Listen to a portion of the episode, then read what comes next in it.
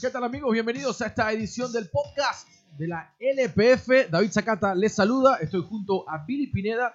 Durante los próximos minutos vamos a hacer eh, nuestro análisis previo a la jornada número 8 de la Liga Panameña de Fútbol. He salido inmediatamente para Billy Pineda. ¿Cómo estás, Billy? Hola David y a todos que nos escuchan eh, desde sus dispositivos móviles.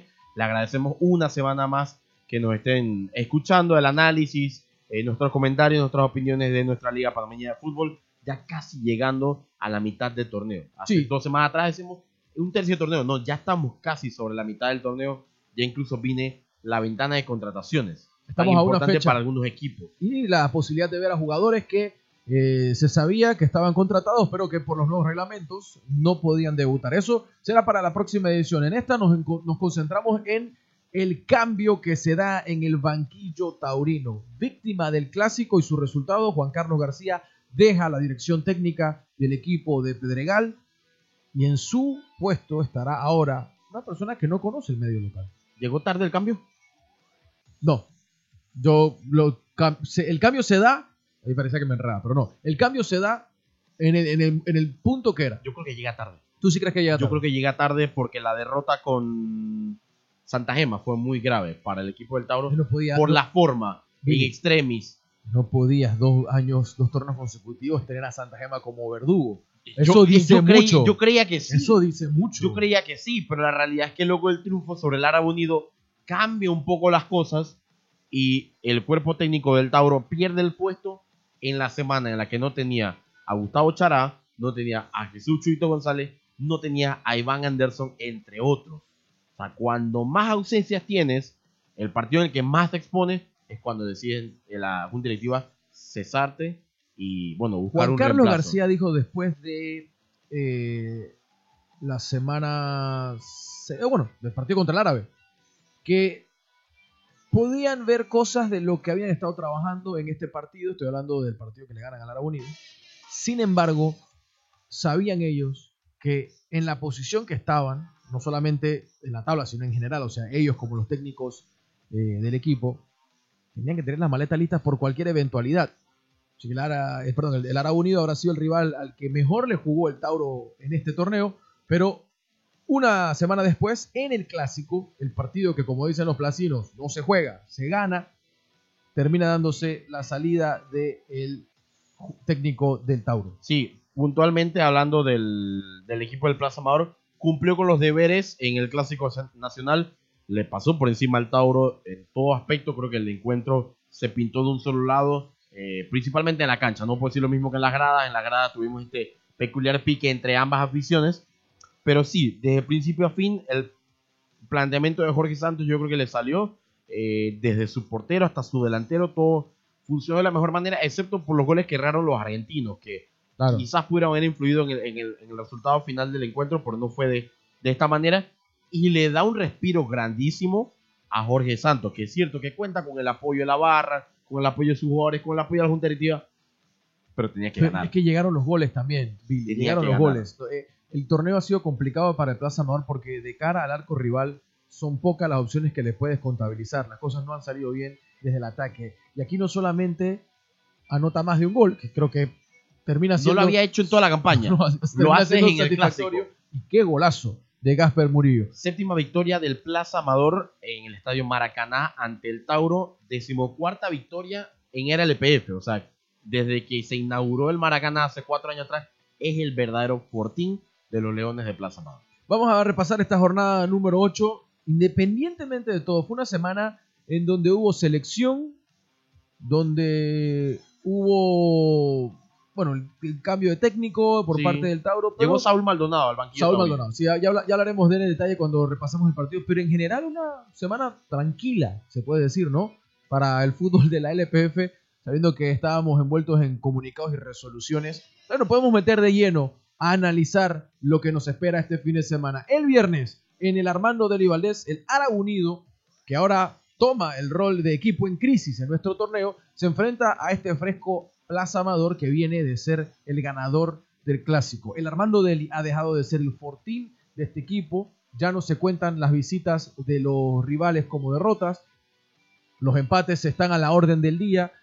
Y Ruiz, a pesar de estar hoy en día en semifinales de la Liga CONCACAF, está en el, en el banquillo caliente de la LP. El árabe no gana en casa desde el pasado mes de abril eh, y en el 2018 ha ganado solamente 4 de 13 partidos en Arcoíris. Creo que la cifra hay que llevarla a la dimensión que le corresponde. El Armando Deli no es más el fortín del Dow. ¿Se contagia a la gente del Dow con lo que ocurría en Pedregal? ¿Crees que pueda pasar algo de eso? Yo creo que van a tener un poco más de paciencia. Hay más paciencia. O sea, la junta directiva, que es la que al final toma la decisión, la barra ya perdió. ¿Hay crédito entonces para, para Carlos Ruiz? ¿Un par de fechas más? Yo creo que la junta directiva sí. sí. están apoyando, están, están apoyando un proyecto que ellos sí ven un poquito más largo, un poco más a futuro. Yo entiendo que García llegó a Tauro con el objetivo de eh, ser campeón en la Liga Panameña de Fútbol y, aspirar también al torneo con CACAF. En cambio, creo que con Ruiz, por su pasado, el fútbol juvenil en Colombia, viene con parte de esa labor que consiguió Jeringa, que era la de dar la oportunidad a los chicos, pero es que Jeringa lo acompañó con los buenos resultados y con los títulos. Hasta el momento Ruiz le costó, se quedó fuera a la final del torneo anterior y aunque en este momento está en semifinales de la Liga con CACAF, puede caer a una posición mucho más complicada si no gana este viernes ante el Plaza Amador. Este será el único partido, escuche bien, único partido que estará transmitido este fin de, o que será, perdón, transmitido este fin de semana por la pantalla de RPC Árabe Unido contra Plaza Amador a las 8 pm este viernes desde Colón. En Chorrera, en el Muquita Sánchez, Santa Gema, el gran líder de nuestro torneo. Billy Pineda, el gran líder, dilo. El gran líder y se alarga este invicto ya de cuánto, más de 15 partidos ya, Seis meses. Seis meses sin perder para el equipo del Chalate la estadística que comparte la Federación Panameña de Fútbol, eh, el amigo José Raúl Valdía nos enviaba, eh, digamos, la estadística fresca de un equipo que cuenta todos sus partidos con suma de puntos. Y yo creo que eso es lo más destacado de la era Chalate dentro del fútbol de Santa Gema. Un equipo que ya no ocupa nuestro comentario basado en escándalos o situaciones o, o cosas extrafutbolísticas. Se enfoca únicamente en ser el mejor equipo hasta el momento de este torneo. Si ustedes arrejan y no tiene equipo en la Liga Panameña de Fútbol, yo creo que en este Montes momento en el carrito. hay, uno que le está tocando la puerta. Montes en el carrito, es lo que tú estás diciendo. Montes en el carrito. Si ustedes arregan, viven a Arraiján, nació en Arraiján o quieren mudarse a Arraiján, Yo no- te pregunto, ¿qué mejor momento para engancharse con un equipo que cuando está ganando? Luego déjame cuando están perdiendo, puta, puedes también. Hay puede ser gente que hace eso, no pasa pero, nada. Pero, pero no, no es lo normal. No es lo normal. Así que por ese lado hay que ver hasta dónde se estira este invicto del, del Santa Gema, que pareciera que con el pasar de las jornadas crees que ya viene, crees que ya viene y de repente no. Todavía no. Todavía no. Y el regreso de Donaldo González al banquillo. Estará fresco el profe, tres fechas fuera. Debe, debe de tomar su, debe tomar su vuelta con, con mucha, con mucha gracia, con mucha alegría. Sí. Eh, particular siempre Donaldo González, que tiene este duelo, duelo este, es el campeón y se enfrenta al líder. Tiene ingredientes para hacer eh, un buen partido lo que ocurra esta noche de viernes. en la Ojalá le Chorrera. acompañe el, el tema de la afición. Tú sabes que es lo la parte más difícil de todo esto. Está El tema de la afición. jalar afición está complicado por ambos lados. ¿Qué tenemos para el día sábado? El día sábado a las 7, ojo, 7 pm. Estamos jugando a las 6. Esta vez va a ser a las 7 pm en el Rommel Fernández. El Tauro estrena técnico contra el Sporting San Miguelito. Hablar de Tauro Fútbol Club con técnico nuevo, el señor Maldonado, no tiene un li- li- lineamiento directo con la Liga Panameña de Fútbol, no sé cómo decirlo. O sea, no está relacionado directamente con el fútbol panameño, a pesar de que ha estado, ha visto, no ha hecho. ¿Cuánto puedes leer o estudiar en tan pocos días? Aunque por ahí me decían que la negociación con Maldonado tiene más de dos semanas. Tengo entendido que ha visto partidos incluso, pero como no es una persona que reconoce fácilmente, quizás lo viste en el estadio y ni te percataste. Sí, entiendo que el asistente técnico eh, es venezolano y vive aquí en Panamá. Así que eso será un punto a su favor. Ahora hay que el ver. señor es nacionalizado venezolano, si no me equivoco. El, Maldonado. Me, me habla de Maldonado, sí, pero el asistente técnico estaba viviendo aquí en Panamá, es venezolano y le estará acompañando entonces eh, en esta travesía con el equipo eh, del Tauro, que no deja de tener mal plantel, pero este, que meterse, tiene que ponerse las pilas. No va a estar jugando Edwin Aguilar, pues vio la tarjeta Sí, roja claro. en, en el clásico y eso influirá mucho. Hay que ver cómo se comporta el Tauro sin su capitán. La vuelta de Chuito González es la que pide toda la, toda la afición porque fue convocado a la selección. Y Colocho no vuelve todavía, ¿no? Todavía no, porque vio la tarjeta roja en el partido ante el Árabe Unido en la jornada Algo número 6. me llama la atención. Dentro de lo que nos manda la Federación Panameña de Fútbol, Dice, ya se han jugado siete jornadas de la LPF, Liga Panameña de Fútbol, y San Francisco y Tauro siguen sin dar minutos a jugadores de reserva en la categoría profesional. Me llama poderosamente la atención este caso, sabiendo que son dos equipos, Sanfra y Tauro, que tienen una estructura de reserva decente, considerable. Buena, buena, voy a ser respetuoso. Buena, una buena estructura de inferiores. Me llama mucho la atención de que no exista todavía minutos en ocho fechas, o en siete fechas, perdón, de jugadores de reserva en la profesional del Tauro. En el Tauro, sobre todo. Sabemos que el trabajo que se está haciendo ahí es, es bueno. En algún momento se esperaba que jugadores como Cristian Quintero o Víctor Griffith vieran minutos. La realidad es que están en selecciones juveniles. eh, incluso el propio Javier Einstein me comentaba que le ha costado tener algunas de sus principales figuras de la categoría sub-19 justamente porque están atendiendo a compromisos de selección. Eventualmente tiene que cumplir los minutos. Para explicarlo un poco, son 700 minutos por torneo y puedes acumular un máximo de 180 por partido. O sea, si colocas dos chicos y juegan los 90 minutos, se te acumulan estos 180 minutos. Si tienes tres, ya no te dan los 270. Así que en este sentido, eh, pues, estamos hablando de que eh, Dice la- el mismo comunicado. poco menos de cinco partidos, completando dos jugadores los 90 minutos para que puedas llegar a esta, a esta cifra. Como están las cosas, sería un promedio de 64 minutos de jugadores de reserva en cada partido que hay desde este momento para llegar a los 700. Es muy curioso, me parece. Sería muy bueno tener una conversación con el profe Einstein eventualmente. Sí, el tema selección eh, se impone en este caso, de alguna manera, pero sé que la reserva del Tauro es un trabajo arduo, es fuerte, es constante. Es, es un riesgo, pero tú podrías empezar a gastar los minutos en la jornada 15 y te alcanza para terminar la En la 15, Sí. Juegas en la 15, 16, 17, 18. Cuatro partidos, dos chicos que jueguen los 90 minutos y te alcanza para completar los 700 minutos. es riesgoso. Es muy riesgoso.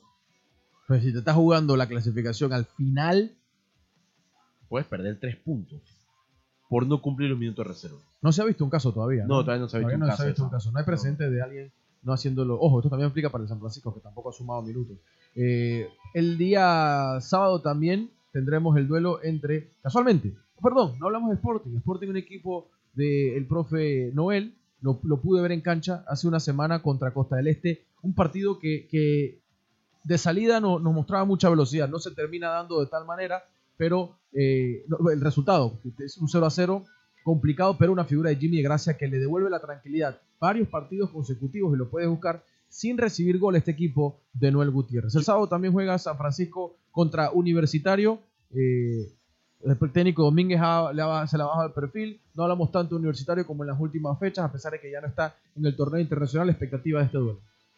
La realidad es que la crisis que vive en Domínguez, en el Muquita, tiene que sacársela a punta de, resultados eh, en la cancha. O sea, al final ha perdido tres partidos de forma consecutiva en el Muquita. Yo creo que no puede perder un cuarto.